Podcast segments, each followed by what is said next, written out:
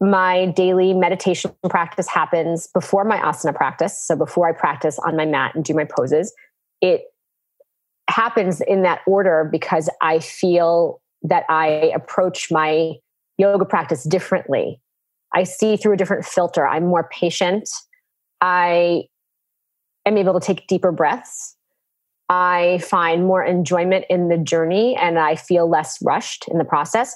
So I only feel that and only do that because I've had enough time to practice and see that when I meditate first thing, it changes the rest of my day, my yoga practice included. Welcome to the Intuitive Woman Podcast with your host, Tina Conroy. Gain clarity, confidence, and trust in your inner wisdom. Explore spiritual topics, including intuition, healing, wellness, yoga, vibrant living, and more. Hello and welcome, friends. I hope this finds you well. Happy New Year. Thank you for all your warm wishes for my birthday. It means so much to me. If you have been listening to me on social and through correspondence, you heard how having my birthday right between Christmas and New Year's always makes me a bit sad. I think because it's a reflective time, looking back and then having the opportunity to look ahead. I was always the girl of resolutions. And to be honest, it always began with losing weight. Yeah, I am the one in trillions that fell into that trap each and every year. Starting another diet to only give in to Chardonnay and cheese and crackers by February. Isn't the first words of diet die?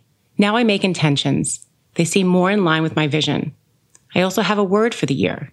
And my word this year is growth. Growth in being healthy, growth in my business, and growth in my mindset. Last year, my word was alignment. And although I achieved alignment in some parts of my life, I didn't align with my health.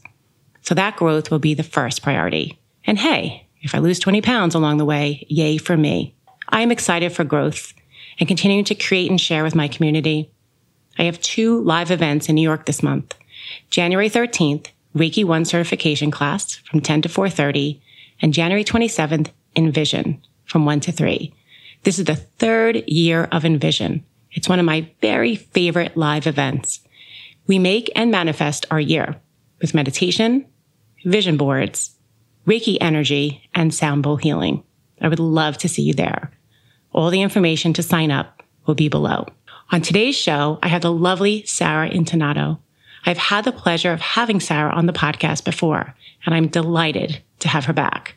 Sara and I debunked the myth of new year, new you. Sara speaks passionately about creating a better version of herself through a sustained practice.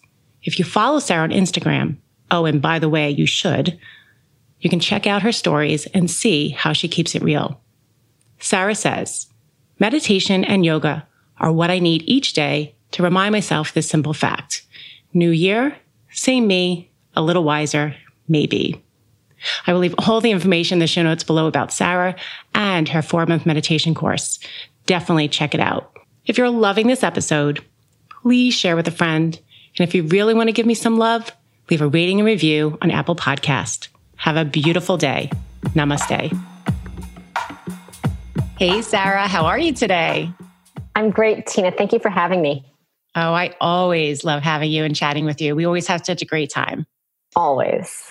So here we are in January, and I want to kick off this new month and new year speaking to you because, you know, the holidays are behind us. And here we are, and so many people talk about like new year, new you.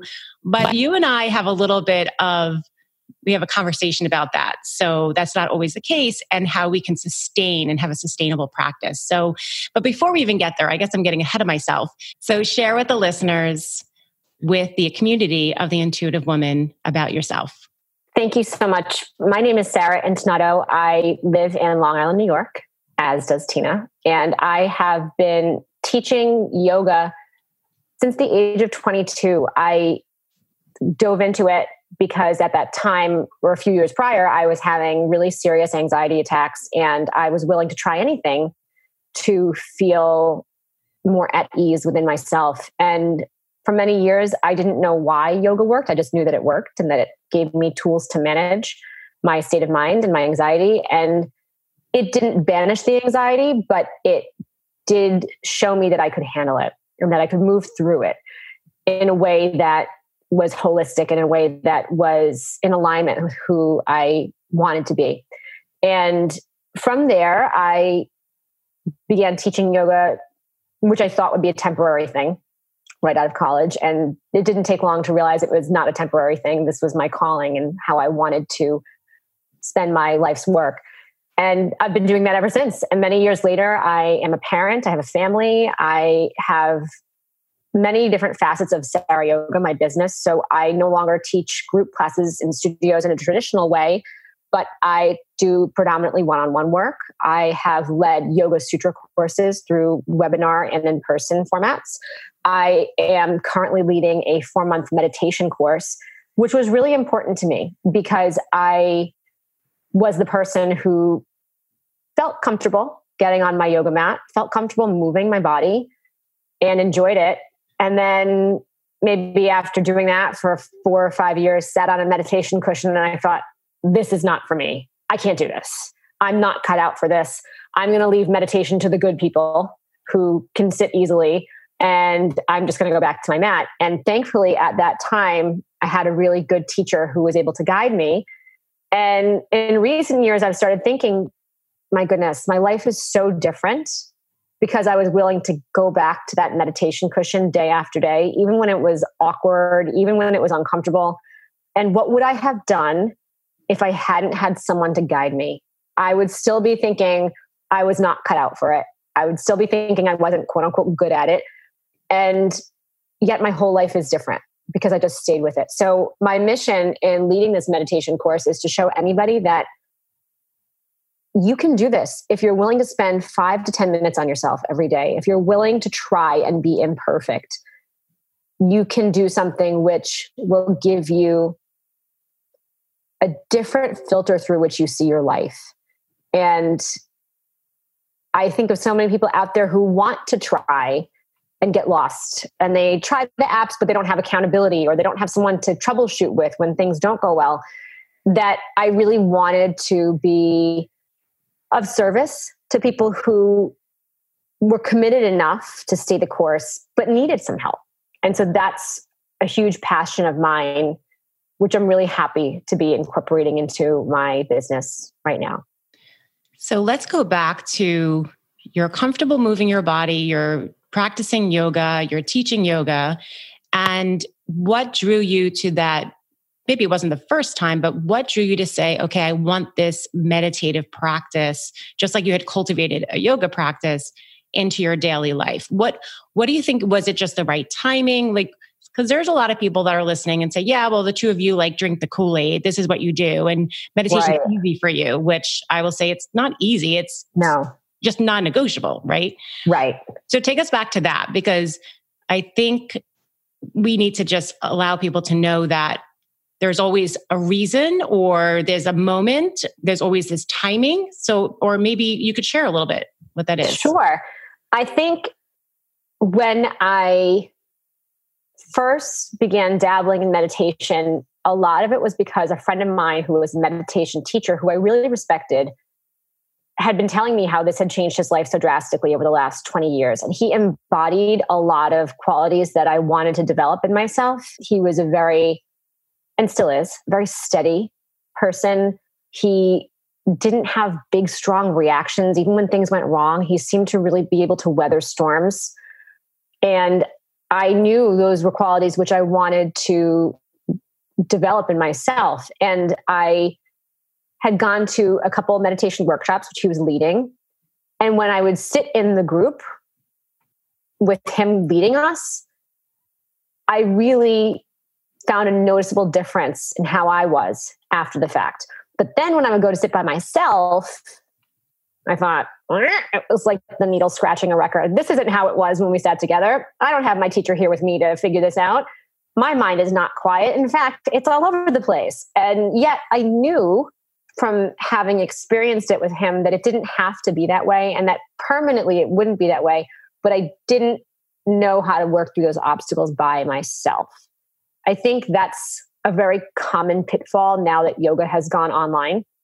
People sign up for the online course or they watch a YouTube video or they download the app and they think, that's it. That's all I have to do. I'm just going to follow the instructions and boom, reach out, reach enlightenment. And you and I know that that's not the case. Those places can be really valuable starting points.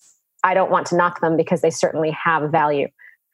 But I think of it very much like somebody who's trying to clean up their eating habits. You can talk to the food coach, you can go to the Weight Watchers meeting, but who's going to stop you in the middle of the night when you're craving some cookie dough from the fridge? And and I think that I felt like that when I was trying to control my mind.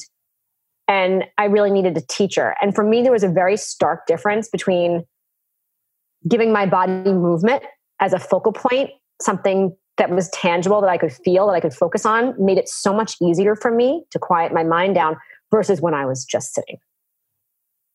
Right. I felt like it was a lot more difficult. So I think that because I had had the benefit of working with a teacher once or twice in a group setting, I was aware that I was able to go to a more quiet, peaceful place. And yet it was very frustrating to try and do it on my own and not get the results that I was looking for, which I knew were possible. How long ago was that that you sought out a teacher, a meditative teacher, and then started practicing on your own or? That was 12 years ago. 12 and years ago. What does your life look like now, or what does your daily practice look like now? now my daily meditation practice happens before my asana practice. So before I practice on my mat and do my poses, it happens in that order because I feel that I approach my yoga practice differently. I see through a different filter. I'm more patient. I am able to take deeper breaths. I find more enjoyment in the journey and I feel less rushed in the process. So I only feel that and only do that because I've had enough time to practice and see that when I meditate first thing, it changes the rest of my day, my yoga practice included. And it took me some time to figure that out. You know, in the beginning, I was trying all different times of day to see which time of day resonated most. I tried meditating before I went to bed to see if it helped me sleep better. And I tried meditating in the middle of the day to see if it helped me push pause when I was feeling really busy or overwhelmed. And the truth is, none of them were bad. But I found that I got the most out of my own personal practice when I meditated first thing in the morning. It was like the equivalent of brushing your teeth and then having a clean mouth the rest of the day. I had clean vision, clean mind the rest of the day. And for me, that's a very powerful tool. And that's why I do it then. So I just want to pause there because I know there's some people listening saying, is there a rule if you practice yoga and you practice meditation, should one before be before the other, or was that just what worked for you? That is what works for me now. However, when I first began, I definitely had more antsiness when I sat and meditated. So I found it really helpful to do my asana practice first, get my nervous energy out. And then I was able to sit down a lot more peacefully after I had done that. I didn't feel like I had ants in my pants anymore, or didn't feel rushed. And then over time, as I became adept at that, and I noticed I was able to sit for a longer period of time, a friend of mine said, Why don't you test it and see if it changes how you approach your yoga practice if you try it first? And I said, That's a good experiment. I'll try that.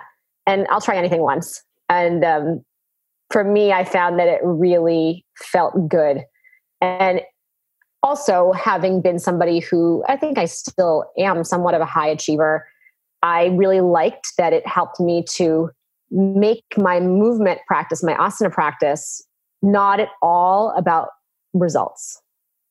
And having done competitive movement sports in the past, I was a figure skater when I was very young. I did ballet. It was always about doing things right. And meditation, first thing in the morning, really helped me to remove any element of that that was still lingering from my yoga practice. It didn't matter anymore if my pose was easy or difficult. It didn't matter if I felt stiff or bendy. I was able to just absorb whatever I was meant to learn in that moment.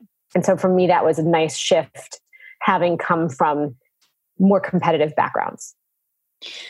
Now, a lot of people will hear or they research meditation and they'll hear transcendental meditation, guided meditation, mindfulness meditation.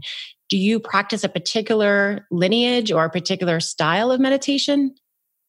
I began with the Zen Buddhist meditation technique, which was taught to me by my friend who is a meditation teacher. And it began very simply with counting your breath. And this is the first technique I always teach my students because I think it's very simple, it's very straightforward. I think the human mind likes to complicate things. Do I need the right audio guide? Do I need the right chimes to finish my meditation with? And when you practice Zen Buddhist meditation, the answer is no.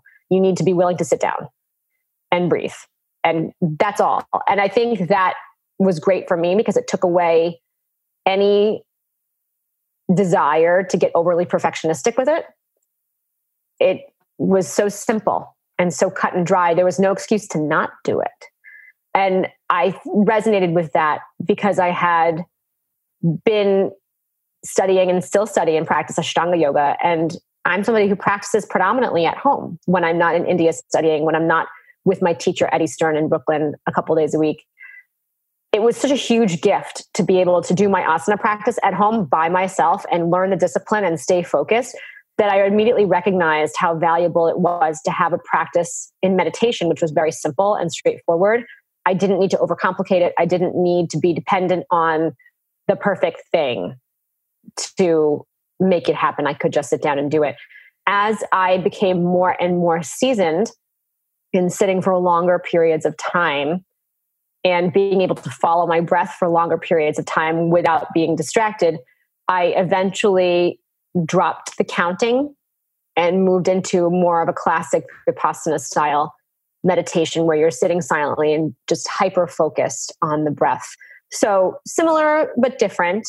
And I will say that some days, if I don't meditate in the morning and end up meditating in the afternoon when I'm in the middle of a day that's busy and full, every now and again, I'll still gravitate back toward that Zen style when I need something to focus on and my mind is ultra busy.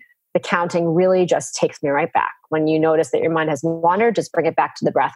So I think of it kind of like the sun salutes or standing poses in an asana practice. Those are basic things, but you do them every day still because they warm you up, they prepare you, they get you ready.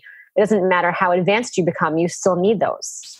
And I really feel that the Zen Buddhist technique provided that type of foundation for me in the same way.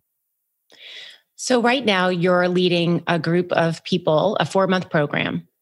Yes. And what is the I, I, know I know the answer, but I want to share the answer because I know you and I get very uh, riled up by this. But what is the biggest obstacle that you're hearing, either when they were joining or just joined or now they're in it, right? So they're in it, yeah. uh, what, a good month, right? Right about now.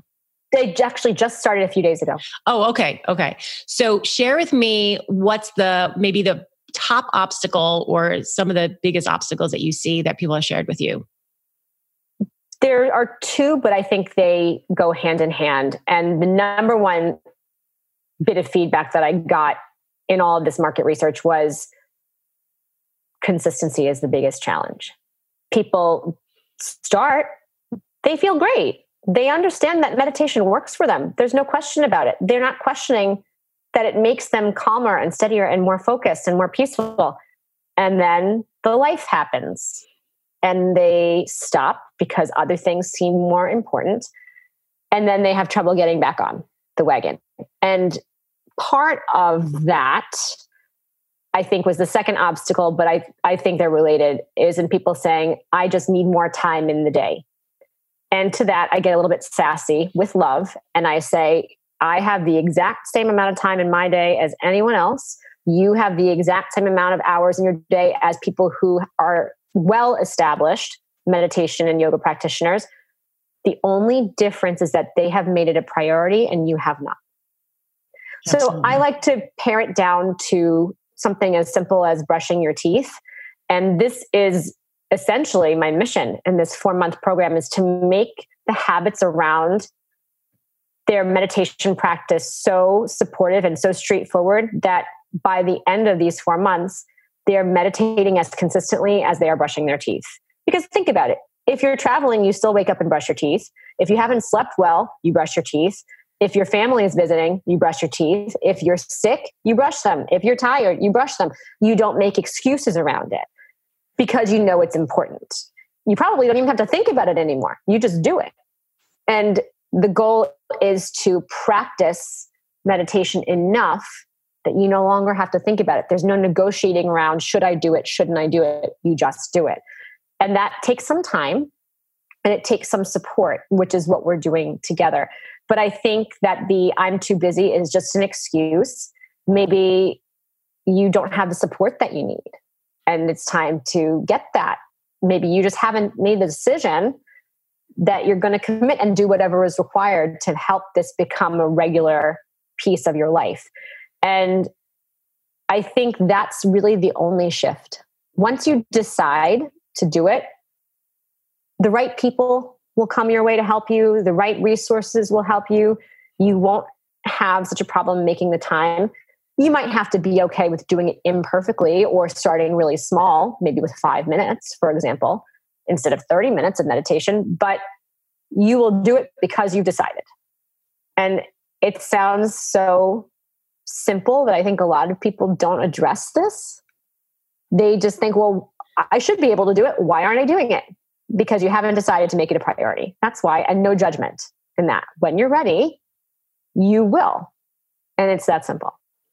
And also, what I love about what you've built into the program, which is key, is accountability. Because yes. let's face it, we're not really, a lot of us, and I say this a lot, a lot of us will let ourselves down, but we won't let someone else down. So if I had a totally. check in right? Like if I had a check in with you and say, yes, I did it, or no, I didn't, or whatever the, the style is, it's a big difference of being accountable. I mean, I'm accountable. Yes. I have people that are accountable to me and I have people that I'm accountable to.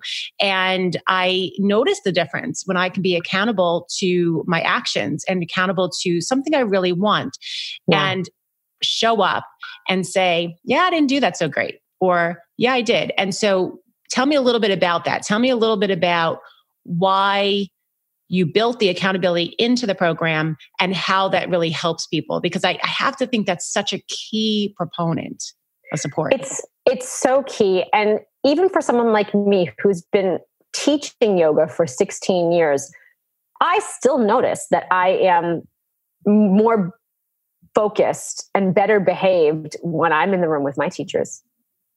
And it doesn't mean that i do a bad job on my own but knowing that they're in the room cuts straight through all my mental chatter and just gets me into a place of deeper focus, deeper awareness. I don't make excuses. I don't give in to distractions. Distractions are still there, of course, but I feel bolstered in my ability to overcome them. And I think that's why the accountability piece was so crucial. And also, when I was surveying people who I've worked with, people who I haven't worked with, all around meditation, men and women, different walks of life, different career paths, so many of them said, the consistency piece is hard for me because I'm by myself, because there is no accountability. You can download all the meditation apps in the world. A lot of them are free or very low priced. You have a huge amount of resources now with the internet in terms of what types of meditation you want to do, how long they are. You could probably find exactly what you're looking for online. But who's going to make you do it? Who's going to ask you how it went? Who's going to say, Do you need any help with that? Who's going to say, I understand how you feel when something makes feelings come up or emotions come up, as a spiritual practice is meant to do at times. So to me, that was a non negotiable piece of this program because I really believe that, like me, people will show up for themselves more when they have that accountability piece in place. And I wanted this to be the support that they needed to make meditation a daily habit, not just something that they dip their toe into that feels really good and then fall back into old patterns around. So that for me, based on the research that I did, was the game changing piece. No question about it. Yeah, I, I think so too. I couldn't agree more. And I love that that's built in. And I love that, just like you said, things will come up, emotions will come up, not just doing it or not doing it, but emotions and how they feel about it and what's going on. Yeah. I want to segue a little bit to maybe share with the listeners how does meditation, or, or, let's put it more personal, how has meditation helped you off the cushion right so mm-hmm. not in the meditation right because i think everybody gets caught up in the in the actual meditation you yeah. know like, and I always say, like, I do this a lot. I'll say, you know, you may not see rainbows and unicorns. It's not about that. But how do we now react? So, for you personally, Sara, how in your life has you have you seen parts of your life or facets of your life be affected by your meditative practice? That's a great question and one that I could probably talk about for hours because I think in so many ways everything is different because I am different because I've done this meditation practice day to day. But I do think that if I had to choose a few things, one, I am much more in control of my reactions because I've gotten practice sitting steadily and when people sit i encourage them to commit to the sit meaning if your nose itches you don't scratch it if the doorbell rings you don't go get it. If your foot falls asleep you don't start shaking it around to stop the pins and needles which only makes it worse by the way. It does not actually help you. Just sit. I promise it will pass. I promise no one has ever gotten injured because they didn't scratch their nose when it was itchy. And I think that for me, I've really been able to see that as you control your reactions to these small things in a safe place, it gives you the faith that you don't have to react to everything. And that, you know, when you get a hater online, you don't have to react. And when you get someone coming at you with drama in your family, you don't have to react. You can just remain in your steadiness and trust that those things will pass. And then if you feel called to react, you can do so in a way which is from a place of centeredness within you. So it's not ego based and it's not engaging in the drama. It is really about let's see if we can solve this challenge. And if not, you let it go. And if you can, you solve it. But I think that I would never have learned that had I just kept chasing every reaction that came up and wanted to be expressed. So I think yoga definitely taught me that, but meditation took it to a completely different level for sure. And I think that if I had to think of something else, it would be my level of patience. I was told my entire childhood that I was not a patient person. And I am sure that went hand in hand with the overachieving. I wanted it. I wanted it now. I wanted it perfectly, and I wanted it yesterday. And I, from I was good at it. I did very well in school. I was always overachieving, and I think that I was very uncomfortable just letting things be. I didn't know how to do that. And meditation showed me that there is so much beauty and so much learning in the gray area of just letting go and stepping away and trusting that you don't have to control everything. It was a lesson that I think probably would have been taught to me in a much harsher way at some point in life had I not had my meditation practice to show me the way with little bits of learning every day. So I think that I giggle to myself whenever I hear someone say, I don't meditate because I'm too busy for that, or I don't meditate because I'm too type A for that, or I'm not patient enough, or I can't sit still. And I'm like, if only you had met me 25 years ago or watched me as a child or a teenager, I think that you would laugh and and say, oh gosh, if she can go from that to this, really anything is possible. So when I get those responses from people, I really feel like I'm a better teacher for them because I know what it feels like. They think they're talking to the lady who just popped out of the womb, totally quiet and steady. And it couldn't be further from the truth. So I smirk to myself when I receive those people in my path because I obviously can relate to them and I see myself in them. And if I can learn how to control my reactions and reel in my need to control and learn patience, anybody can do it truly. And that's why I'm doing this because I understand how busy and overwhelmed people can feel. And I don't think they would take meditation seriously from somebody who was just born that way. I think they need to feel understood and feel heard in their concerns of letting go and in their concerns of pausing and connecting to their feelings and inner voice and how intense and scary it can be if it's new for you. So, talking about new, you know, here we are in January, and I mentioned this early on that we talk about, you know, new year, new you. Mm. What can you what can you say to that? What can you say to that person where it's now January and they're going to start a meditative practice or they're going to lose weight or whatever it would be? What, you know, we talk about sustainable practice. So, what mm. can you speak to that a little bit? Oh, the new year, new you thing is something I always I always shake my head and think to myself, that's a bunch of BS because it's just a date on the calendar. And it's sort of like if you picked yourself up and moved yourself from New York City to Miami to LA to Paris to London, you're still you wherever you go. Your surroundings have changed, but you haven't. And I think just because the date on the calendar has changed does not mean suddenly you're a different person.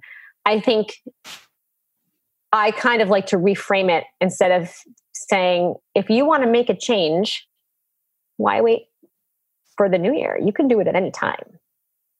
You can do it in December. You can do it in June. It doesn't matter. If you decide that you're ready, enlist the support that you need and make it happen. I think that it's time to stop fantasizing that because it's now a new year, everything is going to be different. And instead, ask ourselves if I really want to commit to a meditation practice, what do I need to be successful?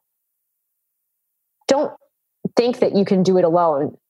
You can't. Just like if you want to lose weight or quit smoking or quit drinking, I would encourage people I know who want to quit drinking to go to find a 12 step program, get support. I would tell people who want to make a deep change in their habits and start meditating to get support.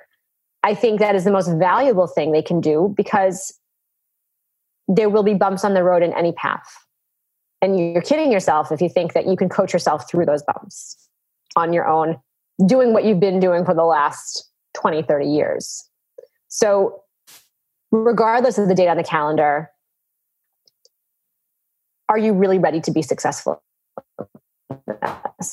And if so, what are you willing to do? What are you willing to invest in? What steps are you willing to take every day to make this happen. Because the January 1st thing is just, I think, a big marketing push and something that is successful in its marketing because look at what December looks like for a lot of people. Their calendars are busier, their self care goes down the toilet. They start January 1st not wanting to commit to something new, step into the next level of their being, but out of desperation because they've lost themselves. And nothing that starts from a place of desperation is ever going to be successful, I think, unless there is a lot of support around it and clear mile markers of incremental goals in place so that you can have little milestones to reach. And I think that to give the example of weight loss, some people go into January 1st thinking, I'm going to lose 50 pounds this year. But they don't celebrate when they lost two pounds. They're so focused on the 50. They don't celebrate when they've lost 10 pounds. Instead of acknowledging the efforts they've made, instead of acknowledging the changes they've made, they are so focused on the end result that they forget the learning and the day to day experience and then they fall back because yeah. it feels unsustainable or it feels unsupported or draining instead of an experience of learning and possibility. So I think, regardless of the date on the calendar, decide what you need, decide what you're willing to do, which will be different from what you're already doing to make it happen, and then go do it.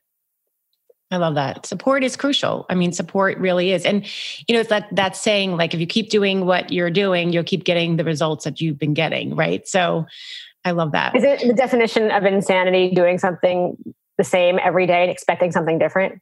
Exactly. It's not going to be different unless you decide to do some different things and make it different. So before we close, I would love for you to share where people can find you. And we didn't talk about this offline, but would you like to close us out in a like a centering or just a brief, brief meditation? Oh, I would love to. Okay. People can find me through my website, Sara, S A R A yoga.com. And from there, they can find all my social media channels. My Instagram, where I'm very active, is just my full name, Sara Intonato, one word is my handle. And it is where I often post daily meditation tips and things that people can receive for free to help them with the little bumps in the road. Because I think that sometimes we get help when we have the big bumps, but the little bumps can just as easily veer you off track. And why not get help with those too?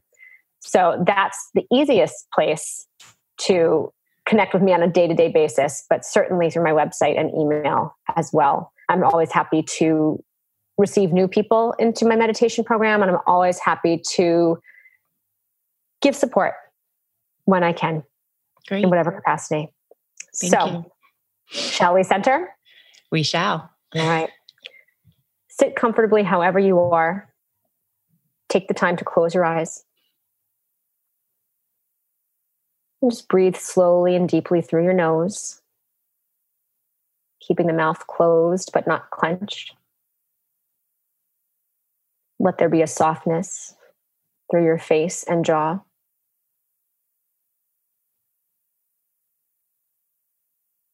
And it doesn't matter how busy your day is. It doesn't matter if you've ever meditated before. It does not matter if it sounds exciting and something you want to do, or if it sounds completely intimidating and you don't want to do it. All you have to do right now for a fresh start in this moment is take three slow, deep breaths. And we're going to do that together. Inhale deeply. Exhale. Inhale. Exhale. One more. Inhale. Exhale. Keep your eyes closed. Continue to breathe for another few moments, reminding yourself you always have the time to take three deep breaths. And I encourage you to do it when you're at a stoplight, before you answer the phone, before you hit send in those little moments which present themselves all day, every day, you can make a difference right now just by doing this. And I honor you for making the effort to do this for yourself in this moment, just as you are. Namaste. Namaste. Thank you so much. Thank you.